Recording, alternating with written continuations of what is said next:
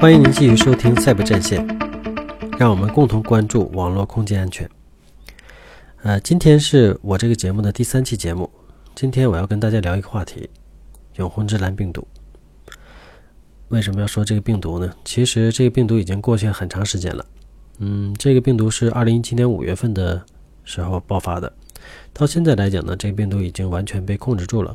当然，并不是说呃绝对的你不可能再受到病毒影响。当然，只要你按照正常的解决办法，其实这个病毒对大家影响应该很已经很小了。但是被这个病毒所背后蕴含的一些意义呢，我觉得是有必要跟大家去聊一聊的。所以呢，我只决定做这期节目。其实这个故事很简单。二零一七年五月十二号，全国的各大高校呢率先发现了一些这个病毒爆发，并爆发结果是什么呢？弹电脑突然弹出一个窗口。上面写着呢，要你支付赎金，否则呢，你的文件呢将会，你已经被文件被加密，不支付赎金呢，文件可能会被销毁。其实呢，事情呢很简单，而且呢，这个传播的速度还是比较快的。从这个全国的高校率先爆发以来，迅速的在全国蔓延起来。当然，其实这并不是一个属于我国的一个独立性事件，其实在全球一百多个国家，其实已经都受到了影响。对于我国来讲呢，其实就是率先从高校、一些某一些公安系统，还有机场的一些系统，还有一些服务性的系统，可能受到了影响。呃，如果大家注意观察，可能是一些呃，多是一些封闭的网络、内部网络受到影响会更严重。这个病毒呢，其实它所造成的损失呢，主要就是说把我们的数据加密，加密了之后呢，黑客呢向你索要赎金。这个就有点像什么呢？就像我们日常里的绑架，把你这个人绑起来了，锁住，你不给我赎金呢，我就不给你解锁的钥匙。当然，你要这个钥匙呢，当然你要付出一部分的费用。但这个呢，也是现在的这种黑客的主要的一种就是攻击手段和赚钱的一些手段。其实这个病毒来讲呢，它这个整个的行为特征啊，它这个。所采用的技术呢，并不是很复杂，但是我们认为呢，这个病毒它是有一定的典型代表意义的。后续呢，我会给大家一一做分析。那说一下这个病毒怎么来的？其实，首先我跟大家澄清的概念是什么呢？就是这个，我说我一直在说永恒之蓝病毒，但它其实呢是一个蠕虫。呃，当然这里头呢，就可能涉及到一些技术点了，因为如果对普通人来讲，可能分不清什么是。病毒什么是木马？什么是蠕虫？但如果大家对技术比较了解的话，当然可以分得清楚。我简单解释一下，蠕虫指的是利用一些系统的漏洞，通过漏洞呢进行一种自动化的攻击、传播、复制，进而进行破坏的一个恶意代码。它所传播的方式呢，并不像普通的病毒呢，它是靠以文件的传播，比如给你发个邮件。或者是 QQ 聊天里给你发一个什么图片啊什么这种方式，它更多的是自动化的一个过程。之所以传播的速度非常之快，就是因为它利用的是这样的方式。所以永恒之蓝病毒从爆发之之日开始，迅速的在几天之内就席卷了全国，呃，席卷了全球。那这样的话，呃，全全球大概有几十万台，呃，全国应该也是有几十万台的机器呢，受到了它的影响，呃。其实这个病毒呢，感染的范围其实还是比较广泛的。呃，当然说它广泛，是因为这样的它感染目标的，呃，所涉及到的主要是以 Windows 为主要的代表的一些，呃，机器，包括什么呢？包括比如说我们使用的个人版的操作系统，Windows 两千的 Professional 的版本，呃，XP、Vista、Win 七、Win 八、Win 十都受到影响。服务器呢，从 Windows 两千、二零零三、二零零八、二零一二到最新的二零一六，也都受到影响。可以这么说，所有的 Windows 操作系统都受到这个病毒的影响。当然，这个病毒呢本身是不影响苹果和安卓操作系统的。所以说，如果你是使用安卓手机、苹果的 iPhone 或者是 Macintosh 的苹果的电脑，那你可以放心，这个永恒之蓝是不会攻击你的。呃，之所以它是攻击 Windows，是因为它利用的是美国 NSA 组织下属的，就是属于方程式是方程式组织这个所掌握的一些网络武器。它其我在第一期节目时其实讲过这个故事。美国 NSA 国家安全局下属的两大黑客组织之一的方程式组织，被另外一个黑客组织叫影子经纪人的组织呢给攻击了。攻击了之后呢，获得了 NSA 的一些网络攻击的武器。当然，所谓武器呢，就是主要是一些攻击的代代码攻击包。那这样的话，这些攻击包呢，它其中一部分就是攻击 Windows 的。所以这次永恒之蓝呢，利用的就是这部分网络武器的一些代码。那为什么这些武器被就是能够被利用呢？其实并不是说这些黑客呢有多高明的手段，他只是说利用了。就是影子经纪人所已经暴暴露出来的一些漏洞。那这漏洞什么时候暴露出来的？其实是二零一七年四月份。从这个漏洞暴露出来之后，到这个永恒之蓝这病毒在全球爆发，其实已经过去了一个月的时间。甚至呢，其实如果大家要细了解这个事情的话，Windows 对于这个漏洞的修补，其实是二二零一七年三月份的时候就已经。发出了这个修补的补丁包。那如果你当时呢要及时修补的话，其实完全是可以不受到影响的。所以这个病毒呢，在一定的程度上，因为这个互联网上还是有很多的尽职的这种这个维护人员，他是把他的服务器全升级了，所以它所造成影响呢也并不太大。而且呢，因为它是一种蠕虫，它所利用的攻击方式呢，其实就是利用四四五端口进行传播的。那大家如果要是早些年如果关注这个网络安全的话，你大家可能听过这种什么冲击波，这种这样的病毒。当时呢，这类的病毒呢，也是利用四四五这些，当然还有幺三五、幺三九这类的共享的端口。所以当时在全国呢影响是比较大的，所以当时整个中国的互联网的四四五端口其实都是被封掉的。到现在来讲呢，也是被封掉的。因为最早的时候我使用互联网的时候，当时我是可以直接通过互联网经过扫描，我就可以找到远端的一台电脑它共享的文件都可以去访问的。但现在来讲呢，肯定是不行的。呃，正是因为。我国呢，像这么多年以来一直封闭着这个四四五端口，所以这个病毒在全全国范围之内的传播速度呢，并不是很快。那为什么刚才我说是主要感染的是这些，比如说高校啊、公安呐、机场啊，还有一些服务的机构，比如说像银行，或者说一些能源的石石油石化之类的单位。因为其实很简单，这些单位的网络都属于私有网络。它并不是中国的互联网，像教育网，它也是和互联网有互通的，但是它整个的内部呢，也都是内部管理，不需要跟这个全中国的互联网是一致。所以这些网络呢，内部呢，四四五端口呢，多数是打开的，而且内部有很多的机器是不太重视这种补丁升级的，尤其有一些隔离性的网络，因为有一些网络。有重要的一些网络，它是和互联网隔离的。但其实这个攻击呢，它并不一定你就能隔离得住。事实也证明呢，这种隔离，所谓的这人为的物理隔离，有的时候是无效的。为什么说无效呢？比如说有有的时候可能你通过 U 盘，可能把这个病毒呢也带到你的隔离网络里。一旦隔离网络的有一台机器被感染，那有可那那直接直接导致的后果就是你全网直接被攻瘫。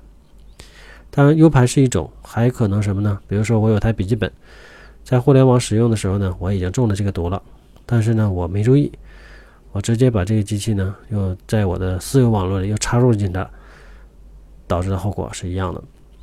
所以，这个病毒呢，在中国呢，之所以传播的并不是很广泛，也是这个原因。而且，很多的个人用户呢，其实受的影响也是比较小的。原因有有几方面。一个是呢，个人用户呢，有的机器呢，呃，至少像我使用电脑的时候呢，这个打补丁啊，这个习惯还是还是有的。所以现在这几年呢，个人用户的这种安全意识呢，也提升了。另外呢，中国的互联网本身来讲呢，提供这种呃拨号上网的时候呢，不一定提供给你真正的互联网地址，也就意味着你所使用的地址呢，并不是。可以被其他人访问到的。也就是说，你访问互联网没问题，但别人想攻击你，反向进来呢，确实有一定难度。呃，再就是呢，我们很多人呢，家里头都是有路由器的，并不一并不是直接拨号到互联网。一般情况下，路由器访问互联网的时候都要经过地址转换，而很少有人会把我们的四四五端口做反向映射映射回来。那这个时候呢，你受攻击的可能性呢也会变小。所以基于这么多因素呢，我们中国境内的这种病毒爆发呢，并没有那么严重。当然说不严重呢，那也只是，只是说它没有没有达到说这个病毒所应达到的预期效果。但是其实呢，如果它要是真的这些问题都解决掉的话，我相信这个病毒所造成的破坏绝对不是现在我们看到这个样子。其实这个病毒呢，它通过四十五端口传播之后，它其实整个过程呢还是比较巧妙的。它首先呢，它会通过四十五端口感染掉你这些机器，之后呢，在你机器呢会启动一些它的病毒的进程。得到进程之后呢，它会下载它的整个的一些攻击代码包。这些代码包里头呢，就是它的正式攻击工具。那它到底怎么攻击的呢？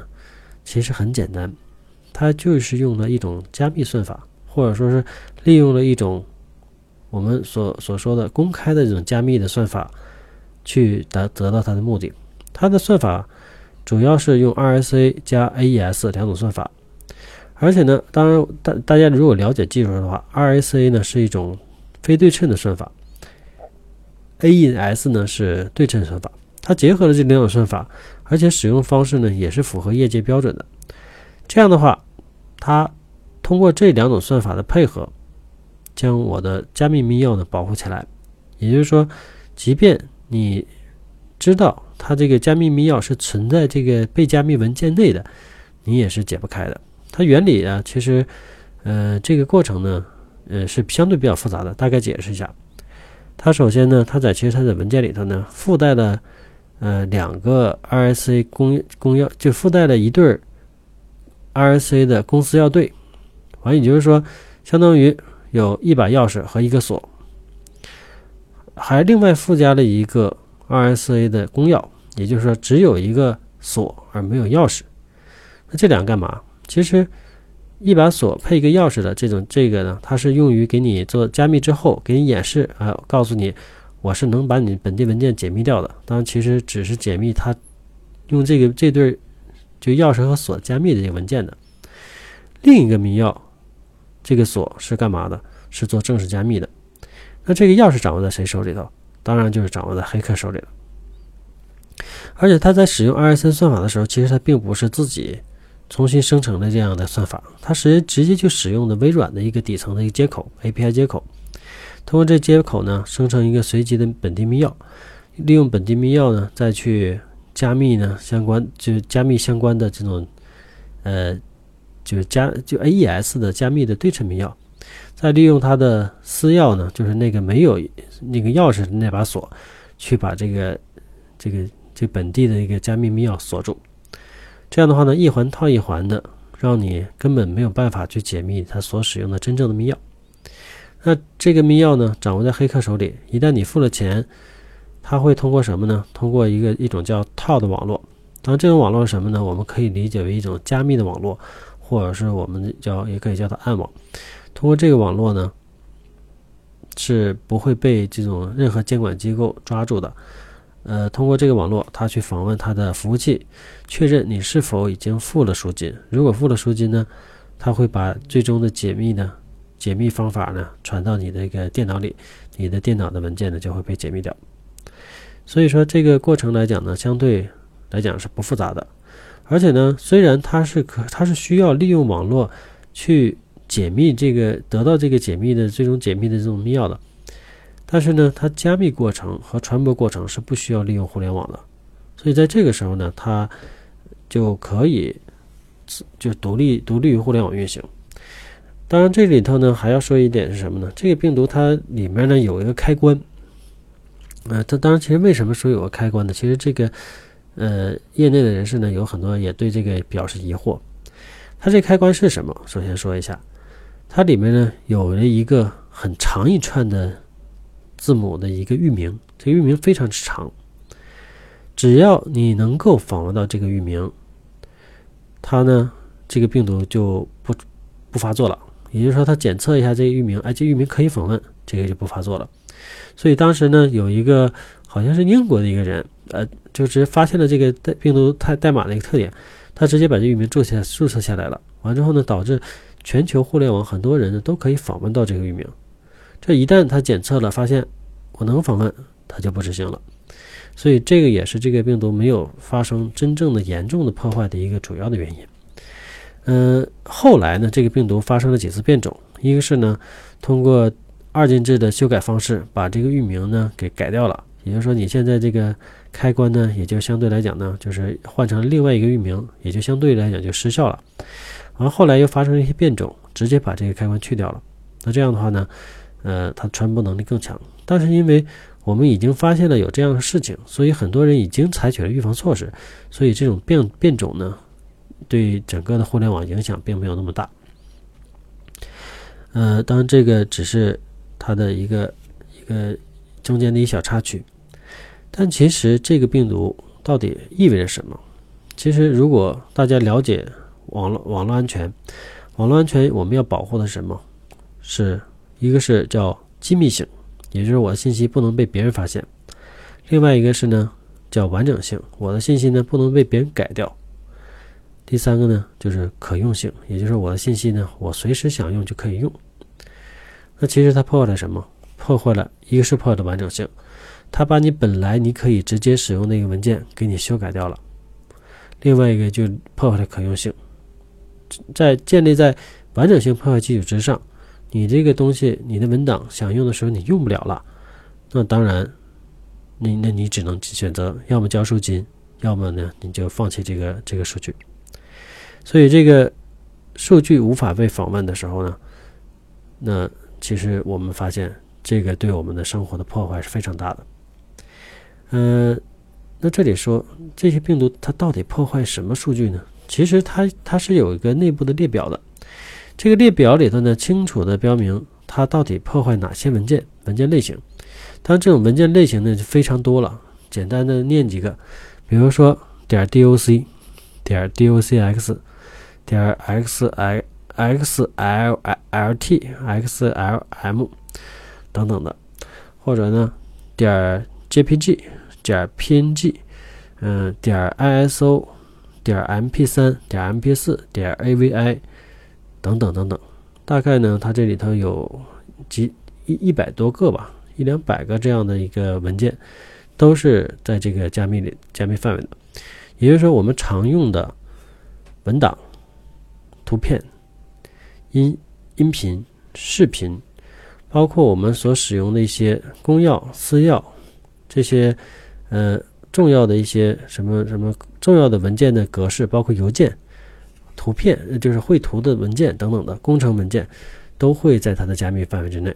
所以这样的话呢，它所起到的破坏作用呢是比较大的。它只是就是把你一些重要的东西加密起来了，而且呢，它所加密的东西呢，它是有它是有很强针对性的。那对于像可执行文件点 exe 这样文件，它本身就是不加密的。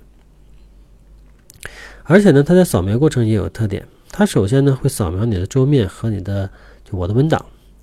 对于这些目录的加密呢，是最直接的，它是直接把这个目录里头全部给你加密掉，而且呢，它对于整个磁盘，它进行第二阶段的扫描，发现磁盘中存在的这些文件，再给你加密掉，而且呢，它这种加密，呃，它是一种属于，就是它想尽办法破坏你的还原能力，怎么去破坏呢？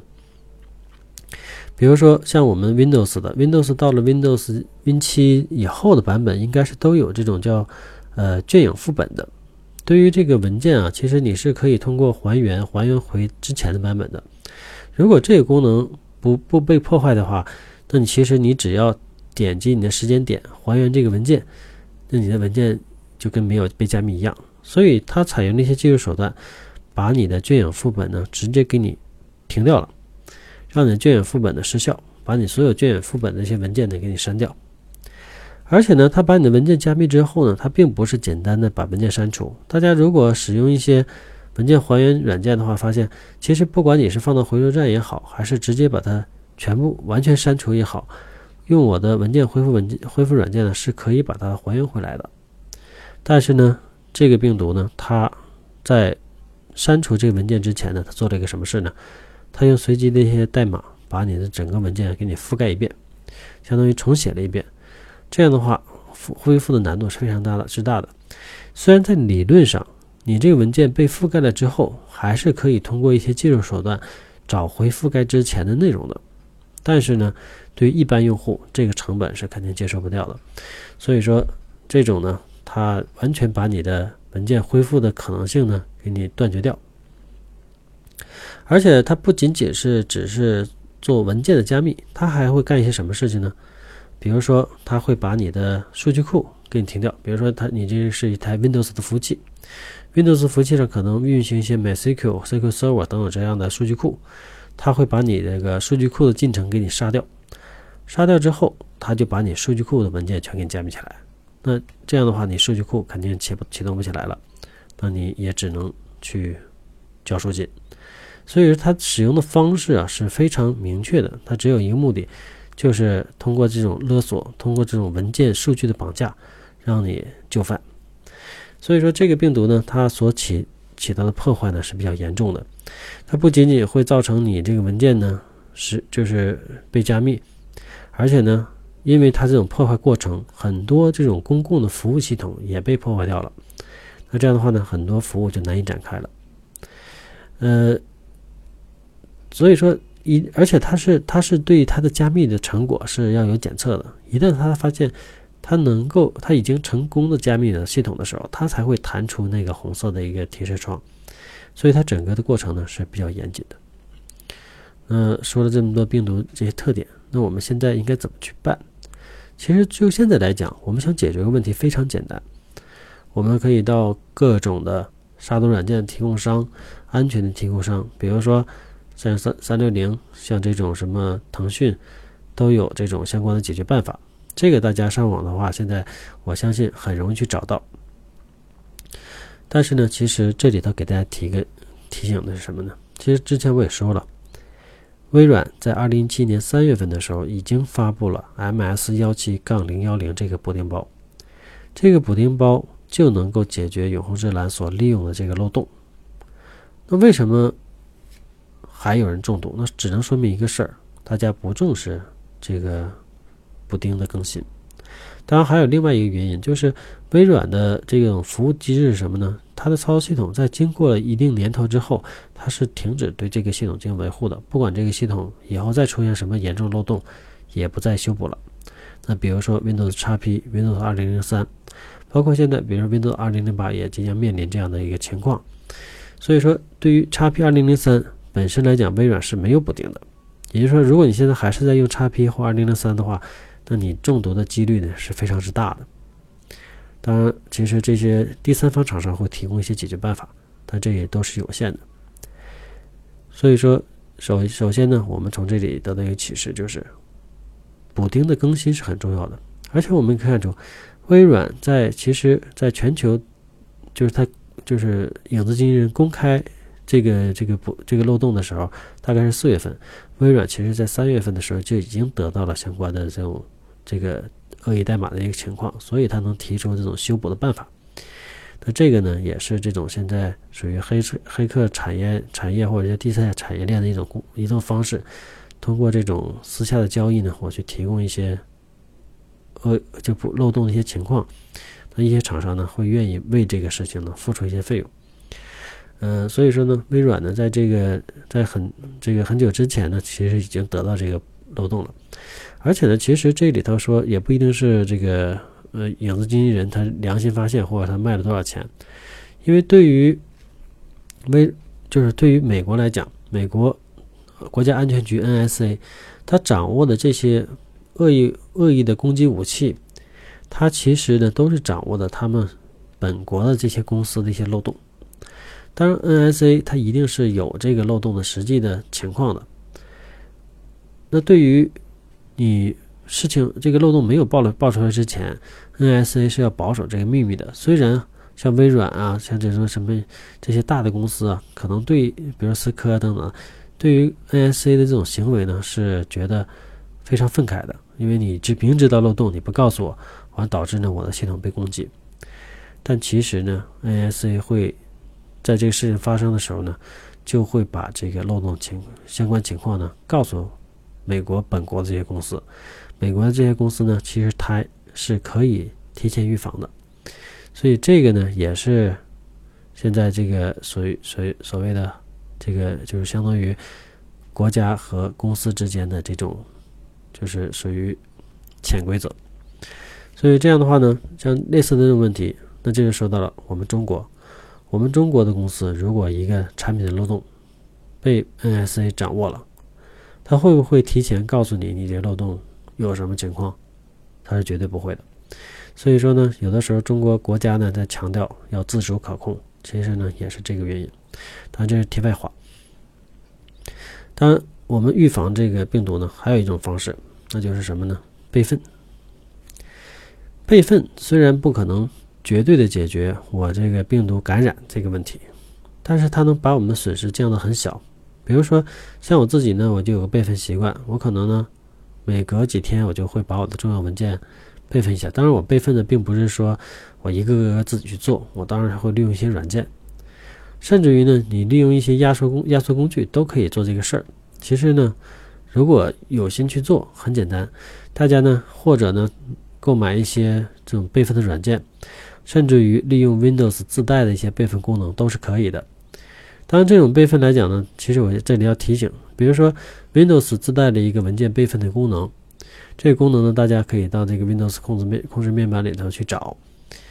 这个备份呢，会允许你备份到一个呢，比如说备份到一个网盘，或者备份到你一个移动硬盘之上。这时候呢，你这个文件的很多的历史版本都会在这里。但这里我要提醒大家，备份一定要建立在离线基础之上。如果你这个文件一直是在线的，比如说你备份的是一个网盘，这个网盘恰恰能一直访问。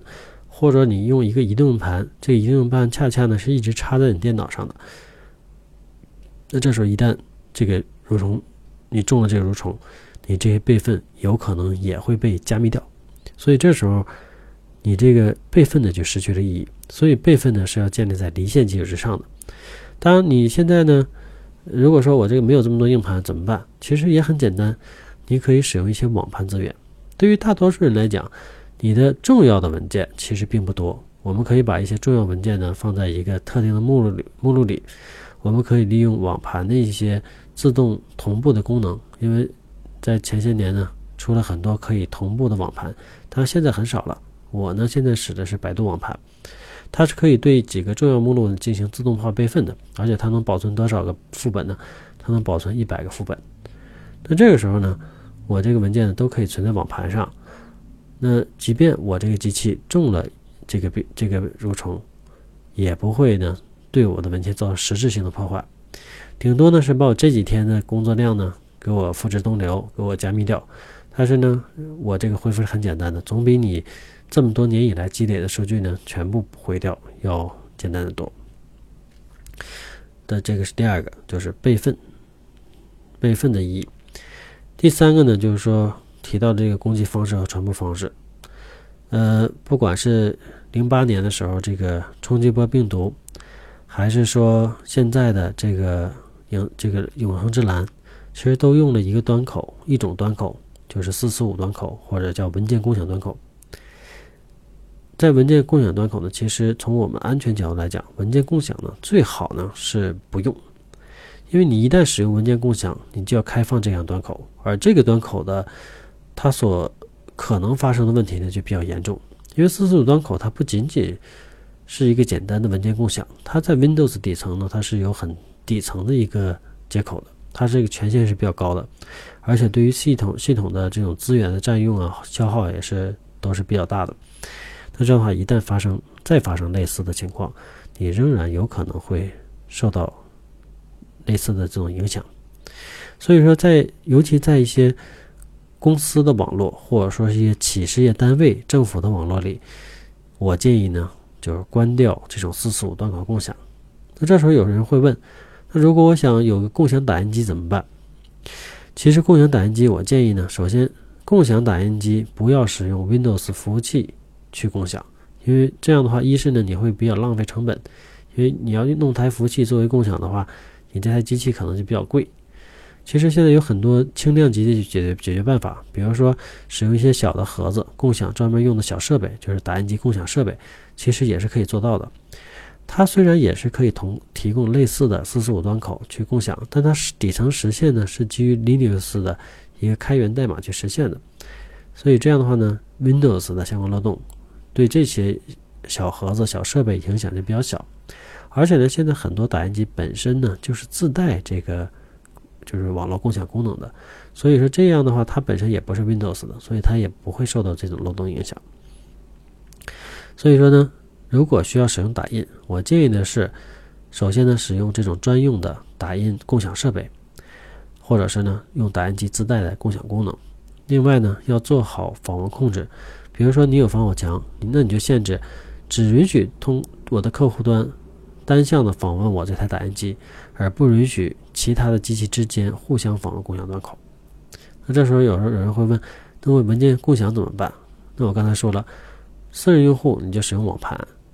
如果是我们的这个，比如说公司这种用户，那你最好建立一个自己的文件交换的方式，比如说 FTP，比如说或者一些其他的文件交换方式，或者私有的就是文件共享的云等等的，都是可以的。这样的话，对于我们内部的控制是有好处的。那其实说说这里头的一些背后的一些一些事情。嗯，其实这个事情来讲呢，刚才我也提到了影子经纪人和他，呃，和他的这个主子 NSA，但其实呢，这个事情呢远远没有结束，因为在一七年四月份的时候公布这个病病毒的时候呢，并公布这些漏洞的时候呢。它并不是只是公布了这这次永恒之蓝所利用的这一个漏洞，因为它这个为什么这个病如从我们叫它永恒之蓝呢？其实它只是这次涉及到的十二个 Windows 漏洞中的一个。那我念念大概这几个名字啊，第一个呢是永恒之蓝，第二个呢叫翡翠纤维，呃，第三个永恒王者，第四个古怪地鼠，第五个爱斯基摩卷儿，第六个。永恒浪漫，第七个文雅学者，第八个永恒增效，第九个日食之翼，第十个英国牙医，第十一个尊重审计，第十二个爆炸罐头。这十二个，但其中有多少个跟 Windows 共享有关系呢？我大概数一下：一二三四五六七，大概有七个是跟 Windows 共享有关系的。还有一些呢是跟跟什么有关系呢？比如说，呃 k e r b e r s 这种认证的接口，或者说是呃服务器的 Net API 网络的一些 API 接口，Exchange 的一些接口，还有 RDP 远程桌面的接口，还有 IS 也就是微软的这种这个网网站的这服务的端口。所以大家可以看到，这次的只是利用了第一个永恒之蓝这个这个漏洞。也就是基于 SMB-V1 的这个漏洞。那目前呢，其实现在已经出了第二个叫永恒之石。那这个呢，它是用了很多的这种复合性漏洞。那这个未来的攻击呢，可能会影响比较大。当然，除了这这一一七年四月份公布的这个漏洞，还有一些其他产品的，比如说轻松风，它是针对于这个一些邮件系统的。轻松派针对于 Lotus 的这种这个系系统的，啊，狂暴伊沃克，这也是 Lotus 的漏洞。说重点，这个是 IBM 的一些 MAP 的漏洞，也是 Lotus 的。完之后呢，还有一个什么 ETRE，这个也是一个邮件漏洞。所以这这次呢，一共是十二个 Windows 漏洞和五个这种其他产品漏洞。大家可以看到，这里头呢影响比较大。当然，这里头还有一些针对一些银行体系的一些攻击手段，这里头呢没有列出来。所以说，我们可以看到，永恒之蓝呢，这个这个事情呢只是一个开端。这个后续呢还有那么多的恶意代码，那未来呢这些恶意代码会被怎么利用，我们也不好说。其实呢这几天刚看到一个消息，已经有人利用这十二个漏洞。复合出来一些 APT 攻击的一些工具。那什么是 APT？简单说一下，它叫高级持续威胁，也就是专门盯盯住了你。原先黑客呢是属于像像永恒之蓝这样的蠕虫，它是广撒网，完之后呢，它只要就捞到一条鱼，它也是赚了赚了的。但是 APT 攻击呢，它是盯住你了，因为它断定你一定是很有钱的，所以它盯住你了，把你的整个那个你的给你底摸得清清楚楚的，把你的机密数据，把你的最值钱的一部分内容给拿走。所以呢，最近得到一些消息，已经开始有人利用这些漏洞、这些网络武器，开始进行 APT 攻击了，也有很多公司呢受到了影响。而且呢，这些。这些病毒呢，是不是就结束了呢？是不是这十二十二个 Windows 漏洞，还有那五个其他漏洞，只要修补上就结束了呢？其实不是。呃，因为大家想，这些黑客组织啊，他也是想赚钱的。这里我就说一下，呃，传统的黑客组织呢，最早的黑客组织其实呢是想炫耀技术的，以炫耀技术为主要目的。但后来呢，大家就务实了。那既然我有这样技术，那我就去赚钱。传统这些方式呢，其实就是相对来讲是比较拙劣的。比如说，发现一个漏洞，我直接卖漏洞。那中国呢，这个这几年也出现了一些漏洞平台，也都是以这种方式去盈利。还有一种方式什么呢？我发现漏洞，我把这个漏洞直接卖掉。其实，在黑色产业链里，这个事情呢，到现在来讲呢，也是一个很重要的方式。刚才我说过，NSA 它有很多的人是在黑色产业链去活动的。它的活动主要目的就是收购这些漏洞。其实对于这样的漏洞来讲，一些顶级的漏洞是非常值钱的。比如像去年的话，呃，听说有一个苹果的漏洞，就是 iPhone 手机的漏洞。漏洞的威胁程度呢是高危级的，而且呢，它能无声无息的侵入到你的 iPhone 手机，得到你手机的所有控制权限，得到你所有的数据，包括你的私人照片，包括你的所有通讯记录。那这个漏洞多少钱？能卖出去呢，几百万美金。所以大家可以看到，其实这是一个很非常庞大的产业链。当然，你没有一定的技术能力，你肯定是做不到这个事儿的。但是呢，总有一些人是有这样能力的。所以，这些人呢，往往他得到的漏洞会被一些有心人去收购掉，像 NSA 这样的组织。所以，类似的情况呢，肯定会越来越严重。那既然黑客，他想赚钱，那传统的这种办法呢来讲呢，其实很难。你发现个漏洞，可能很长时间发现不了。那黑客呢，现在就又想出来办法，他就盯住了你这个数据。对于一个单位或者一个个人或者一个研究机构或者一个政府机关，其实最重要的什么？其实最重要就是这个数据。数据一旦被破坏了，比如像这次永恒之蓝把你数据给你绑架了，或者呢泄露掉。都可能造成你很大的损失。传统的时候呢，黑客呢可能还会，比如说把这个数据泄露之后，我就放到互联网上，大家随意去下载。但是呢，他现在又新出现了一个新的盈利模式，怎么办呢？比如说他把一个电影，你还没有上映的电影，被他给偷走了。偷走了之后，他就直接拿你的电影索要赎金。你如果不给赎金的话，那我就直接把这个电影呢给你放到互联网上。你这个没等供应呢，你这已经大家随便看了，那你这个拍摄的损失就非常之大了。那这时候你掏还是不掏呢？其实大多数这种电影公司可能就会选择掏。所以现在黑客这种这个盈利模式呢是越来越广泛了。嗯，而且呢，就是说这个这个现在像像影子经纪人这样组织呢，他其实掌握了大量的这种这个网络攻击武器。那其实他现在呢就想出了一个办法，他。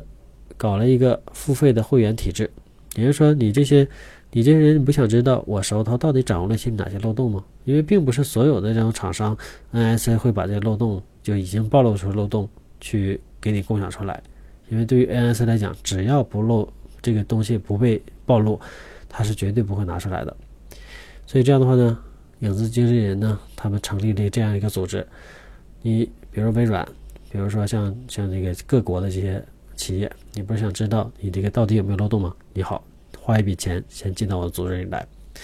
我每个月呢公布一些漏洞，公布出来，公布出来之后呢，那这些漏洞包括了什么呢？比如说一些外部的一些漏洞，手机的漏洞，Windows 的漏洞，包括一些银行的电信体系的这些漏洞，包括一些比如说俄罗斯还有还有朝鲜核武器导弹计划等等这类的东西，他手头呢可能有很多的很多的料，他通过这种方式去赚钱。所以说未来在这个可能他每个月他都会去爆出一些漏洞来，那这样的话呢，其实也预示着我们未来信息安全的事不能少。